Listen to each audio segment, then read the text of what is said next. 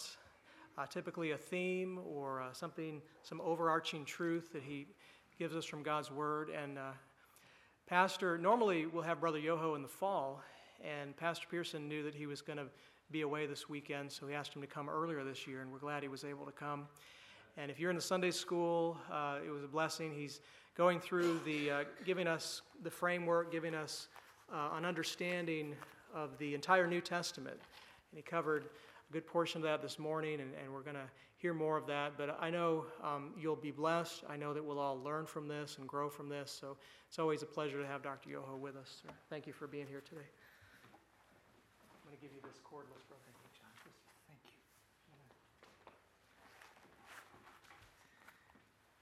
We'll get you hooked up. Thanks. Yes, sir. I need all the help I can get, John. There you go.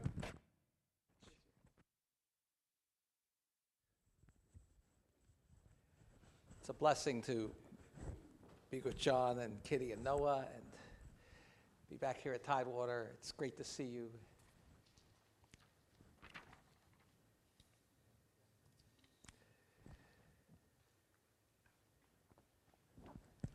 Being at Tidewater is a highlight of my year. And I'm so grateful for the opportunity.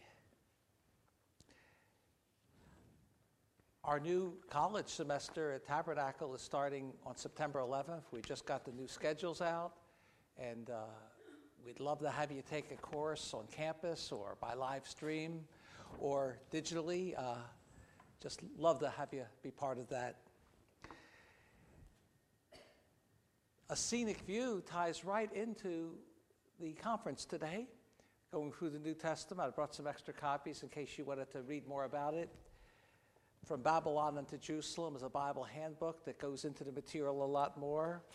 And also, The Loaf and the Cup is a book uh, that put my lectures on New Testament survey at Pensacola Christian into book form. And so these will all reinforce what we're doing at the church today. We have had the privilege of getting a few books off the press since we were here last. We had dedicated uh, Jesus Answers Job on a Wednesday night uh, to Pastor Pearson and Kathy and shared that with the church. But we have a few newer books. Um, the Word Made Flesh from Eternity to Nativity is volume one in our series on the life of Christ, and we have shared this with you before. But we have volume two now available Rejoicing in Hope. It's an exposition of the first part of the Christmas story in Luke 1 5 through 80 concerning the announcement of Jesus' birth and John the Baptist's through his poverty, gets us right into the heart of the Christmas story, uh, including the uh, birth of Christ in the, in the manger and the uh, shepherds in the field. And um, we're working on volume four right now, Bethlehem's Treasure, which will, uh, among other things, deal with the coming of the wise men. But love to have you get this. Uh, creation and New Creation is a monthly devotional. It has a lot of color pictures in it, too, that match the uh, daily devotionals. And it deals with the beauty of creation and the and even greater beauty of God's new creation. And so these are newer books to the Tidewater family, so we brought some extra copies of those. And we have about 55 different books and booklets on the back table there to the left. Love to have you check them out have the plan of salvation on the back so that it can be used as a witnessing tool. And uh, it's a nonprofit missionary ministry. Uh, we make the books available on a donation basis. We also have a box of the 55 books under the table there in case somebody would like to get the whole set. We'd be happy to make those available to you. Just see me and we'll tell you how you can, can, can get the set and just conveniently take them away in that box. um, I sometimes tease and say that with my lower back problems, please get the books even if they ain't any good and you can't use them because I won't have to cart them back to my storage room at the college.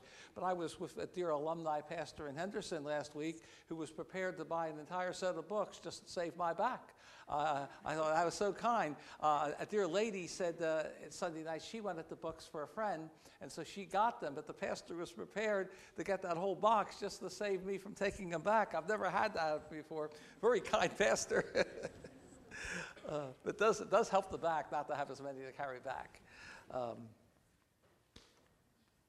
let's pray. Dear Father, Thank you for Tidewater Baptist Church. Thank you for what you're doing here. Thank you for your people. Thank you for the fellowship and the beautiful music today. Thank you so much for Pastor Pearson and Kathy. They mean so much to us. You've given them an amazing ministry together. These, your people, are such a vital part of their ministry and help them greatly. They are a great blessing to your people. We highly esteem them and love for their work's sake and pray your gracious blessing upon them in this church. It is a joy and an honor, Lord, to stand before your people behind this pulpit. I do not take it lightly, and I pray that you will save me from consuming this opportunity upon my lusts. I pray that you will truly meet with us and give us glorious liberty in the Holy Spirit to exalt Christ and expound his word and gather around it together and be encouraged and go out of here a people more prepared. May the words of my mouth and the meditation of the hearts of these your people be acceptable in thy sight, O Lord, our strength and our Redeemer, through Jesus Christ your Son. Amen. In the fullness of time, God sent forth his Son. A new age dawned, and the New Testament started to be written. And in Sunday school, we started to take a scenic view through the New Testament, and now we come to the book of First Corinthians. Oh. Oh boy. You know, I was thinking, thank you, I, I was thinking some years ago at Pastor Lloyd Black's church in Moncure, I was preaching on the overflowing Christian life, and I had an awkward gesture and knocked the water over. Better drink it while I can. As we were driving away, my oldest son Walter said to me, Dad, well, tonight you really did have your cup overflowing. Thank you. I find it interesting that of all the churches in the New Testament, the church of Corinth was the most gifted church and the most carnal. Paul told them in chapter 1 that you are enriched in all utterance and knowledge and come behind in no spiritual gift, waiting for the coming of our Lord Jesus Christ. The most extensive section in the Bible on spiritual gifts by far is 1 Corinthians 12 and 14. They were the most gifted church. But they were also the most carnal, as Paul said to them in chapter 3 Are ye not carnal and walk as men? The most gifted church and the most carnal. You see, beloved, there are the gifts of the Spirit, but there are also the graces of the Spirit. Heard about a preacher some years ago who was so dynamic in the pulpit that the people said when he was in the pulpit, he should never get out. But when he got out of the pulpit, he lived such a lousy life that people said he should never get back in. In the Greco Roman world of Paul's day, the Greeks elevated a man's intellect, what he knew. The Romans worshiped a man's power, what he could do. But Paul emphasized what a man is, his character. And that's why he begins 1 Corinthians 13 this way and though I speak with the tongues of men and of angels and have not charity, I am become a sounding brass or a tinkling cymbal. And though I have the gift of prophecy and understand all mysteries and all knowledge, and though I have all faith so that I could remove mountains and have not charity, I am nothing. And though I bestow all my goods to feed the poor, and though I give my body to be burned and have not charity, it profiteth me nothing. In the light of this, I think that it would be a good thing if each one of us before the Lord came to this righteous and rugged resolve. Resolved to consider myself a genuine failure if ever my success in Christian ministry rises above my own personal sanctification. Resolved to consider myself a genuine failure if ever my success in Christian work ever races ahead of my own personal walk with God. Probably the two most famous chapters in 1 Corinthians are the love chapter, chapter 13, and the resurrection chapter, chapter 15. And I say to you that if 1 Corinthians 13 is a sonnet of love, then Romans 15 is an anthem of hope, a hope that maketh not ashamed. And because he lives, I can face tomorrow. And life is worth the living just because he lives. Second Corinthians is probably, Galatians is a close second, I think, probably the most autobiographical of Paul's epistles as he shares his burden for ministry with this dear church that had so many problems. The theme is the integrity of Paul's ministry. And chapter 6, verses 3 and 4, I think would serve as good theme verses. Giving no offense in anything, that the ministry be not blamed, but in all things approving ourselves as the ministers of God. I find it interesting that in Leviticus 4, the personal sin offering of the priest, a young bullock, was the most expensive of personal sin offerings. And I think that's because to whom much is given, much shall be required. You see, the sins of teachers are the teachers of sins. Height of position ever adds two wings to sin example and scandal. And that's why back in the 1500s, Queen Elizabeth I well said that a minister owes a triple duty to God. First, as a man, second, as a, minister, as a Christian, and third, as a minister. Paul begins chapter 3 by saying, There is certainly a place for letters of reference between the churches of the first century, but I am your founding missionary apostle. I've poured so much into your lives. God has been blessing. We've gone through so much together. Is it necessary with these false teachers coming in and trying to undercut my work? Is it necessary that I should bring a letter of reference to you or receive a letter of recommendation from you? Ye are our epistles, written in our hearts, known and read of all men. For as much as ye are manifestly declared to be the epistle of Christ ministered by us, written not with ink, but with the Spirit of the living God, not in tables of stone, but in fleshly tables of the heart, you are our living letters. What God's done in your life is the greatest evidence that God's called us to you. You see, the changed lives of his converts are the best credentials any missionary can ever have the spiritual growth of his people are the best credentials any pastor can ever have. I'm reminded of the words that pioneer missionary Robert Moffat, father in law to David Livingstone, wrote down when a lady asked him to write something in her album. And this great missionary wrote, My album lies in savage breasts where passion reigns and darkness rests, without one ray of light. To write the name of Jesus there and point to worlds both bright and fair and see the pagan bow in prayer is all my soul's delight. A young man who wasn't real sincere and trying to show off and give the evangelist a hard time, I think, came up to an evangelist and said, How do you account for the hundreds of different religions in the world today?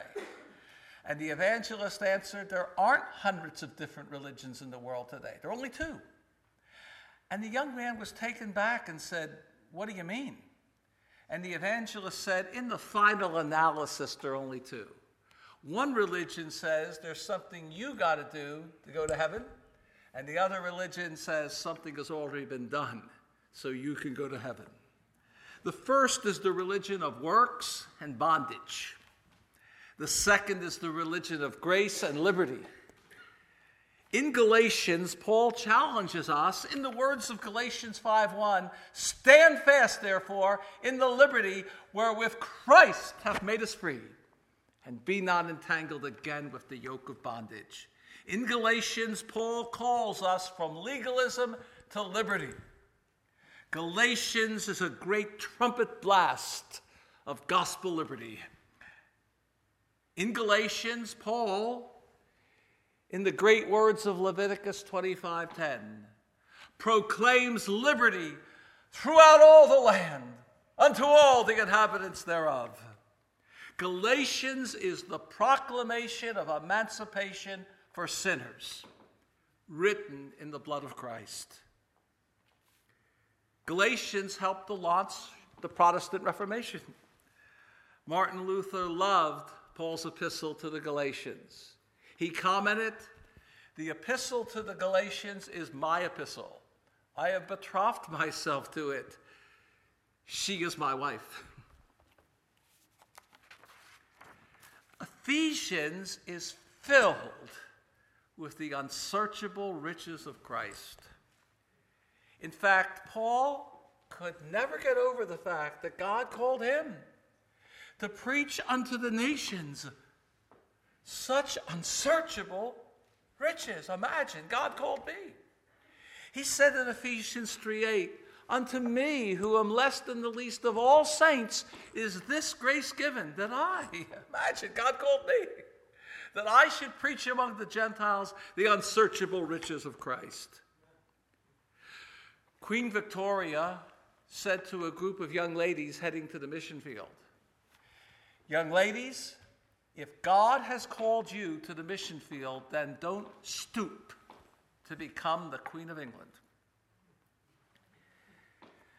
As the surgeon was probing deeper and deeper for the fatal bullet, a soldier in Napoleon's army said to the surgeon, Doctor, if you go a little deeper, you will find the emperor. The Lord Jesus Christ meant everything to the man who wrote the book of Philippians. As the sunshine is to the flower, so the Lord Jesus Christ was to his soul.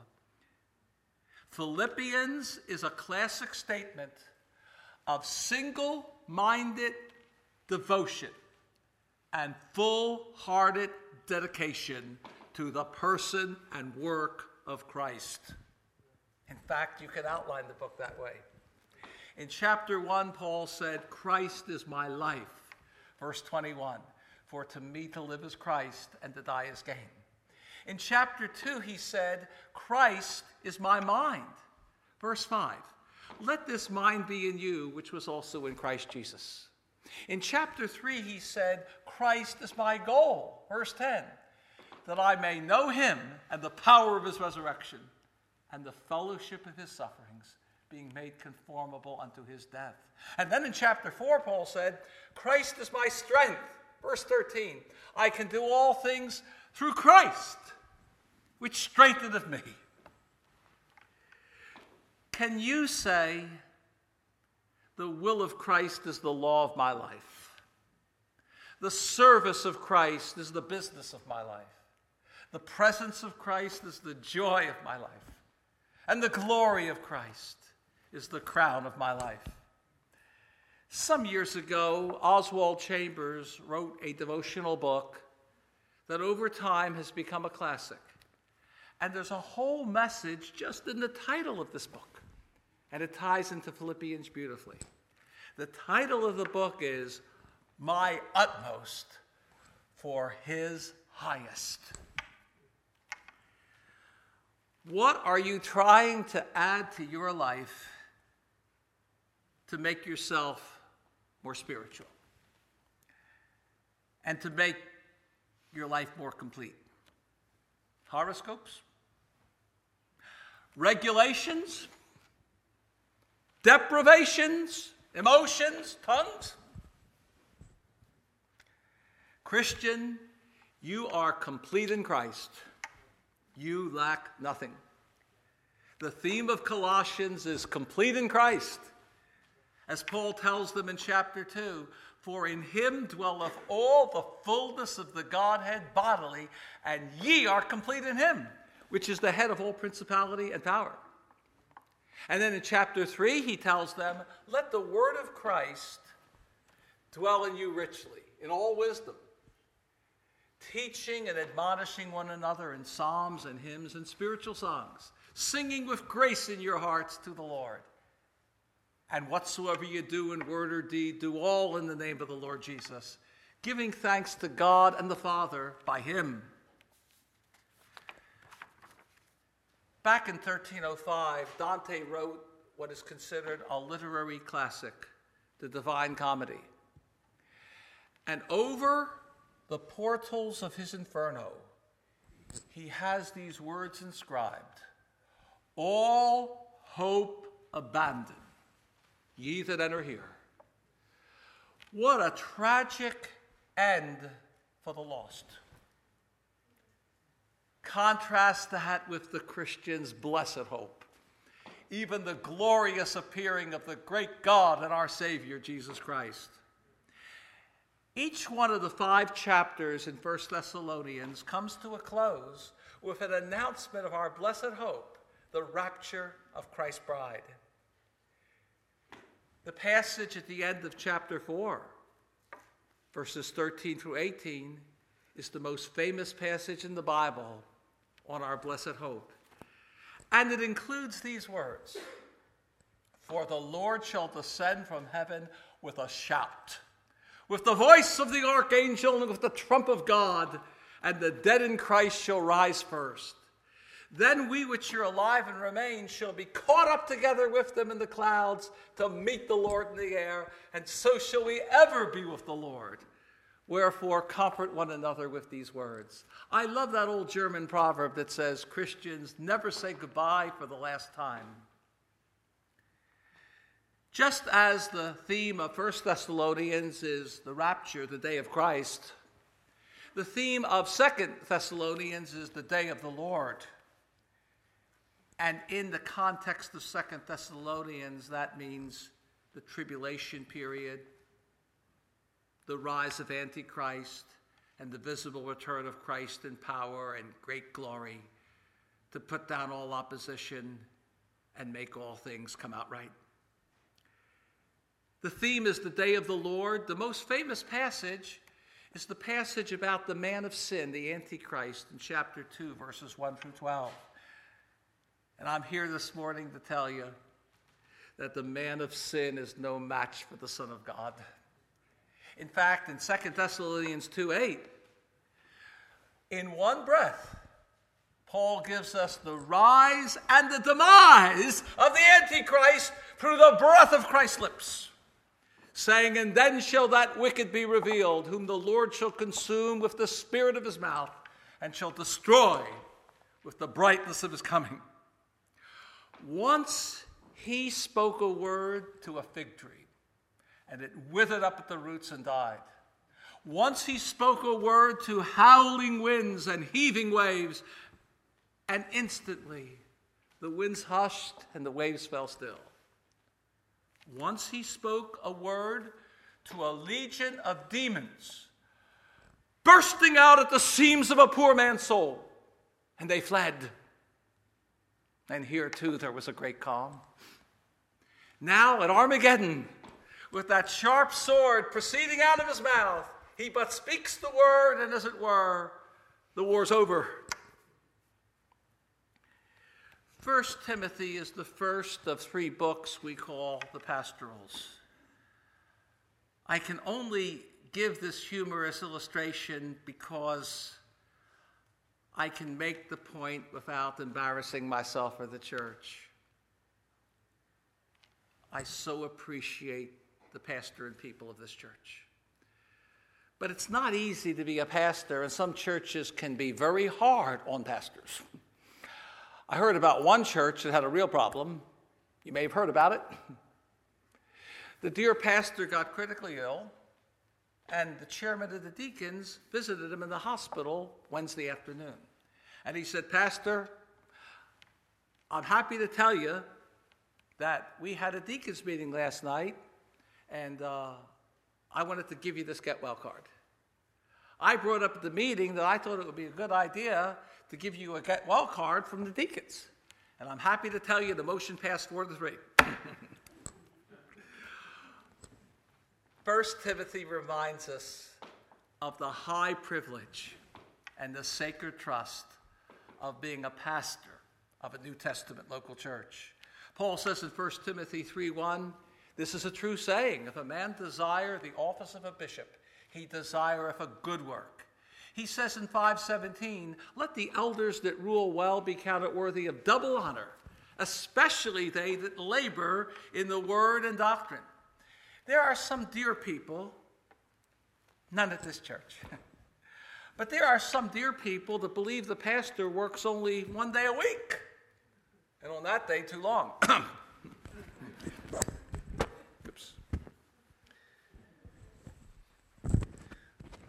I did have homiletics in seminary, but they never dealt much with natural gestures, and that's why I'm so clumsy.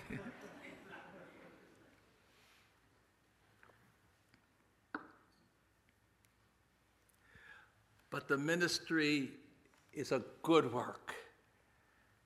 And to preach and teach you right is labor. Second Timothy warns about the great apostasy or falling away that's going to come into the churches in the latter days of church history. It's getting pretty bad right now. I heard about this man in a large denominational church who came to his pastor and said, Pastor, I've decided to leave this church. And the pastor said, We don't want you to leave. Let's talk about it. Let me know what's wrong. Maybe I can find a way to work this out for you. Please tell me what the problem is. And the man said, Gladly. He said, Pastor, I've been sitting under your preaching for the last 10 years. And every time you told me that something in the Bible wasn't history but a myth, or there was a contradiction, or this is wrong, or we don't believe that anymore. Whenever you said there was an error in the Bible, I just ripped that page right out of my Bible. Pastor, if I sit under your ministry for just two or three weeks longer, the only thing that's going to be left in my Bible is the two covers. And he left, and that was a good reason to leave. the theme of 2 Timothy is the antidote against apostasy. When perilous times should come, what should be our refuge and our response? Paul tells us, for example, in 2 Timothy 3 13 through 17, that evil men and seducers shall wax worse and worse, deceiving and being deceived. But continue thou in the things which thou hast learned and hast been assured of, knowing of whom thou hast learned them. And not from a child, thou hast known the holy scriptures, which are able to make thee wise unto salvation through faith which is in Christ Jesus. All scripture is given by inspiration of God and is profitable for doctrine, for reproof, for correction, for instruction in righteousness, that the man of God may be perfect, truly furnished unto all good works. I think you could call the theme of Titus Christian cosmetics. Paul talks a lot in this short epistle about sound or healthy doctrine, wholesome doctrine and how that should be translated into good works in our lives. Through our good works, we show how true and beautiful the teachings of Christianity are to those on the outside. In fact, Paul told the slaves, and it's possible that over 50% of the congregations in the first century were made up of slaves, and they had a very hard lot, and it wasn't easy. But he said, For the glory of Jesus Christ, you be the best slaves you can be and honor Christ where he's put you. And fill your place filled with the Spirit. And when you do that, he says in 210, you will adorn the doctrine of God our Savior in all things. And the word for adorn there, cosmeo, is the word from which we get a cos- cosmetics, or cosmos, the world, the beautifully ordered world that God created. And so Titus talks about Christian cosmetics. so living a beautiful life that people see Christ in you and want to come to know Him too. It has been said that a Christian is somebody who makes it easier for other people to believe in God. Gandhi, the Hindu leader of India, during the last days of the British rule, said very sadly, I would have become a Christian if it hadn't been for Christians. oh, how you and I need to sing that hymn anew and afresh. Let the beauty of Jesus be seen in me. Christian cosmetics. The way in which Paul sent a runaway slave back to his master, as recorded in Philemon, would pave the way in time for millions more to be set free. The next time you read the book of Hebrews, notice that it begins like a treatise, continues like a sermon, and ends like a letter. And the great theme of Hebrews is Christ, our great high priest. The words priest and priesthood and like words being found 37 times in the book. The great Scottish preacher Robert Murray M'Cheyne confessed If I could only hear Jesus praying for me in the next room.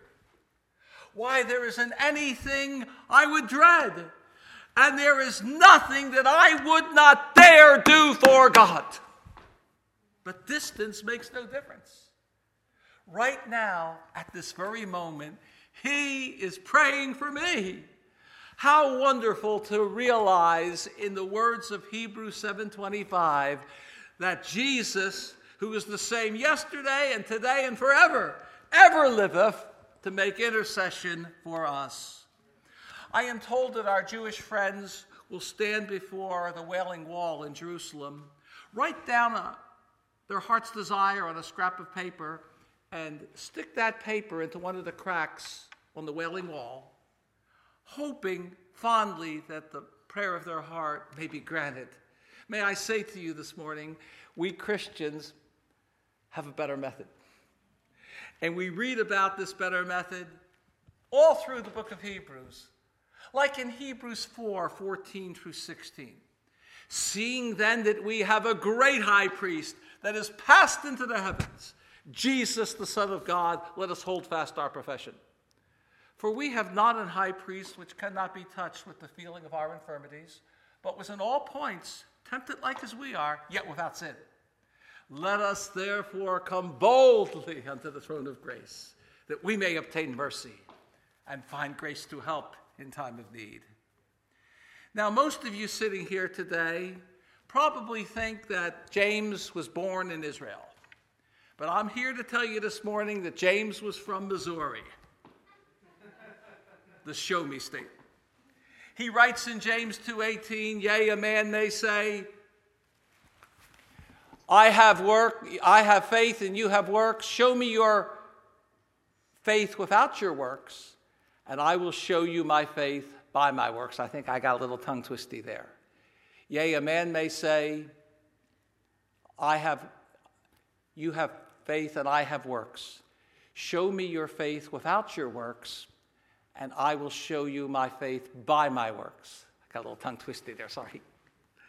Show me. Show me that you have real faith by the way you live. See, when James says in chapter 2 that faith without works is dead, he is certainly not saying we're saved by works, but he is saying we are saved by a faith that works. by the way, James is the earliest book in the New Testament written around AD 46. The theme of 1 Peter is suffering as a Christian and we get so much encouragement about how to do that from 1 Peter. Like, for example, in chapter 5, verses 7 to 11 casting all your care upon him, for he careth for you.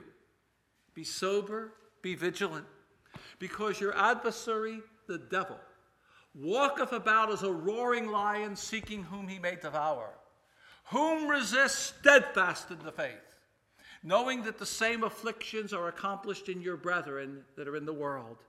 And the God of all grace, who hath called us unto his eternal glory by Christ Jesus. After that ye have suffered a while, make you perfect, establish, strengthen, settle you. To him be glory and dominion forever and ever. Amen. The founder of our ministry at Tabernacle, Dr. Rod Bell Sr., said there are three things that the liberals don't like about 2 Peter. And those three things the liberals don't like about 2 Peter are chapter 1, chapter 2, and chapter 3. 2 Peter, like a river of scalding lava, minces no words in describing the false teachers who are trying to invade the churches and have no inheritance in Christ whatsoever. Let me just read you a small part of the description. If you'll turn with me to 2 Peter chapter 2, verses 12 through 14. And this is just a small sample. 2 Peter chapter 2, verses 12 through 14.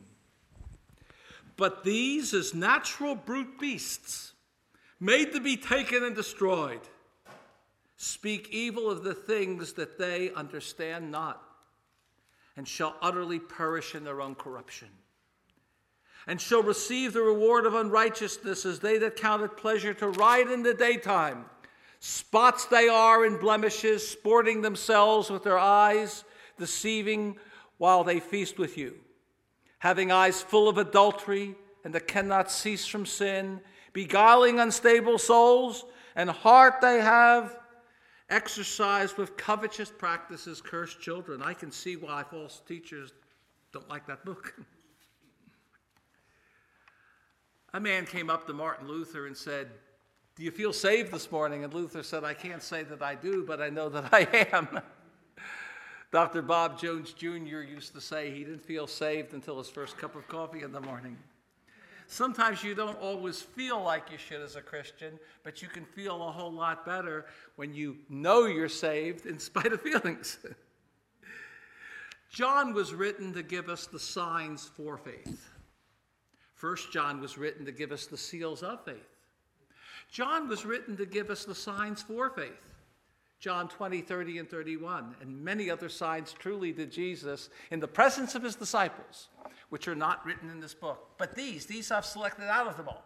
These are written that ye might believe that Jesus is the Christ, the Son of God, and that believing ye might have life through his name. Signs for faith. First John was written to give us the seals of faith, as we see in 1 John 5 13. These things have I written unto you that believe on the name of the Son of God, that ye may know that ye have eternal life, the seals of faith. As you read through First John, you can be encouraged as a Christian as you look for these seals of faith, these tests of life, as Robert Law called them, these evidences of personal salvation. Look for such things as spiritual receptivity, a holy walk, a genuine love for other believers, the felt presence of the indwelling Holy Spirit, and present tense, faith. Both 2nd John and 3rd John open with this wonderful expression love in the truth. But each epistle applies it in a different direction. If you love in the truth, you will not offer hospitality to teachers of error and aid them in their mission. But if you love in the truth, you will offer hospitality to those who are getting out there and giving the word out. Second John says that the helping hand of hospitality must not be extended to emissaries of error. For example, in 2 John verses 9 through 11, he minces no words about this. 2 John verses 9 through 11. Whosoever transgresseth and abideth not in the doctrine of Christ hath not God. He that abideth in the doctrine of Christ, he hath both the Father and the Son. If there come any unto you and bring not this doctrine, receive him not into your house, neither bid him Godspeed. For he that biddeth him Godspeed is partaker of his evil deeds. But in 3 John, there's a complementary message that the helping hand of hospitality must take in traveling teachers of the truth.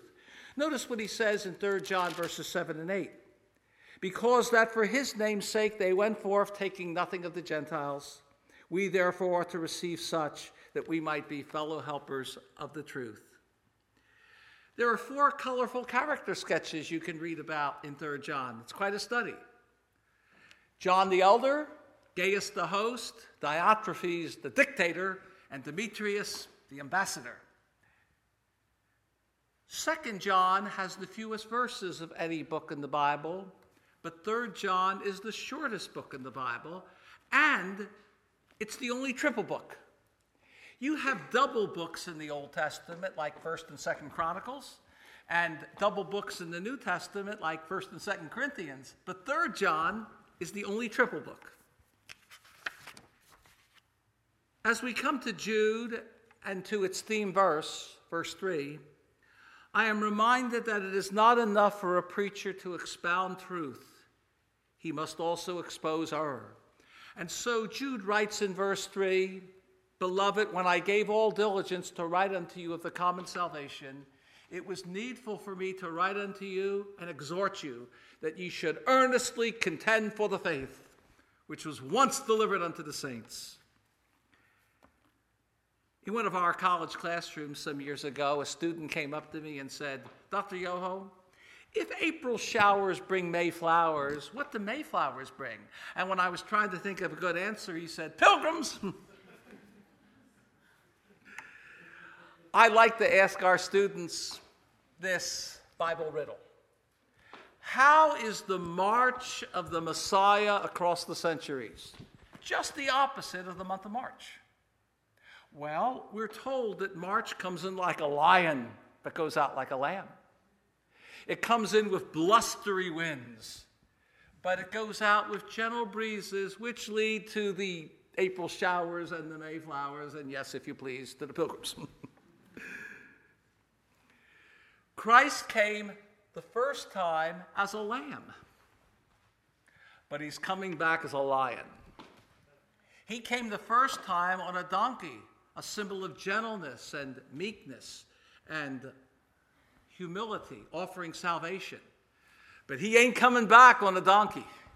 He's coming back to this old world on the white war steed of heaven with a sharp sword proceeding out of his mouth and in righteousness doth he judge and make war, and treadeth the winepress of the fierceness and wrath of Almighty God.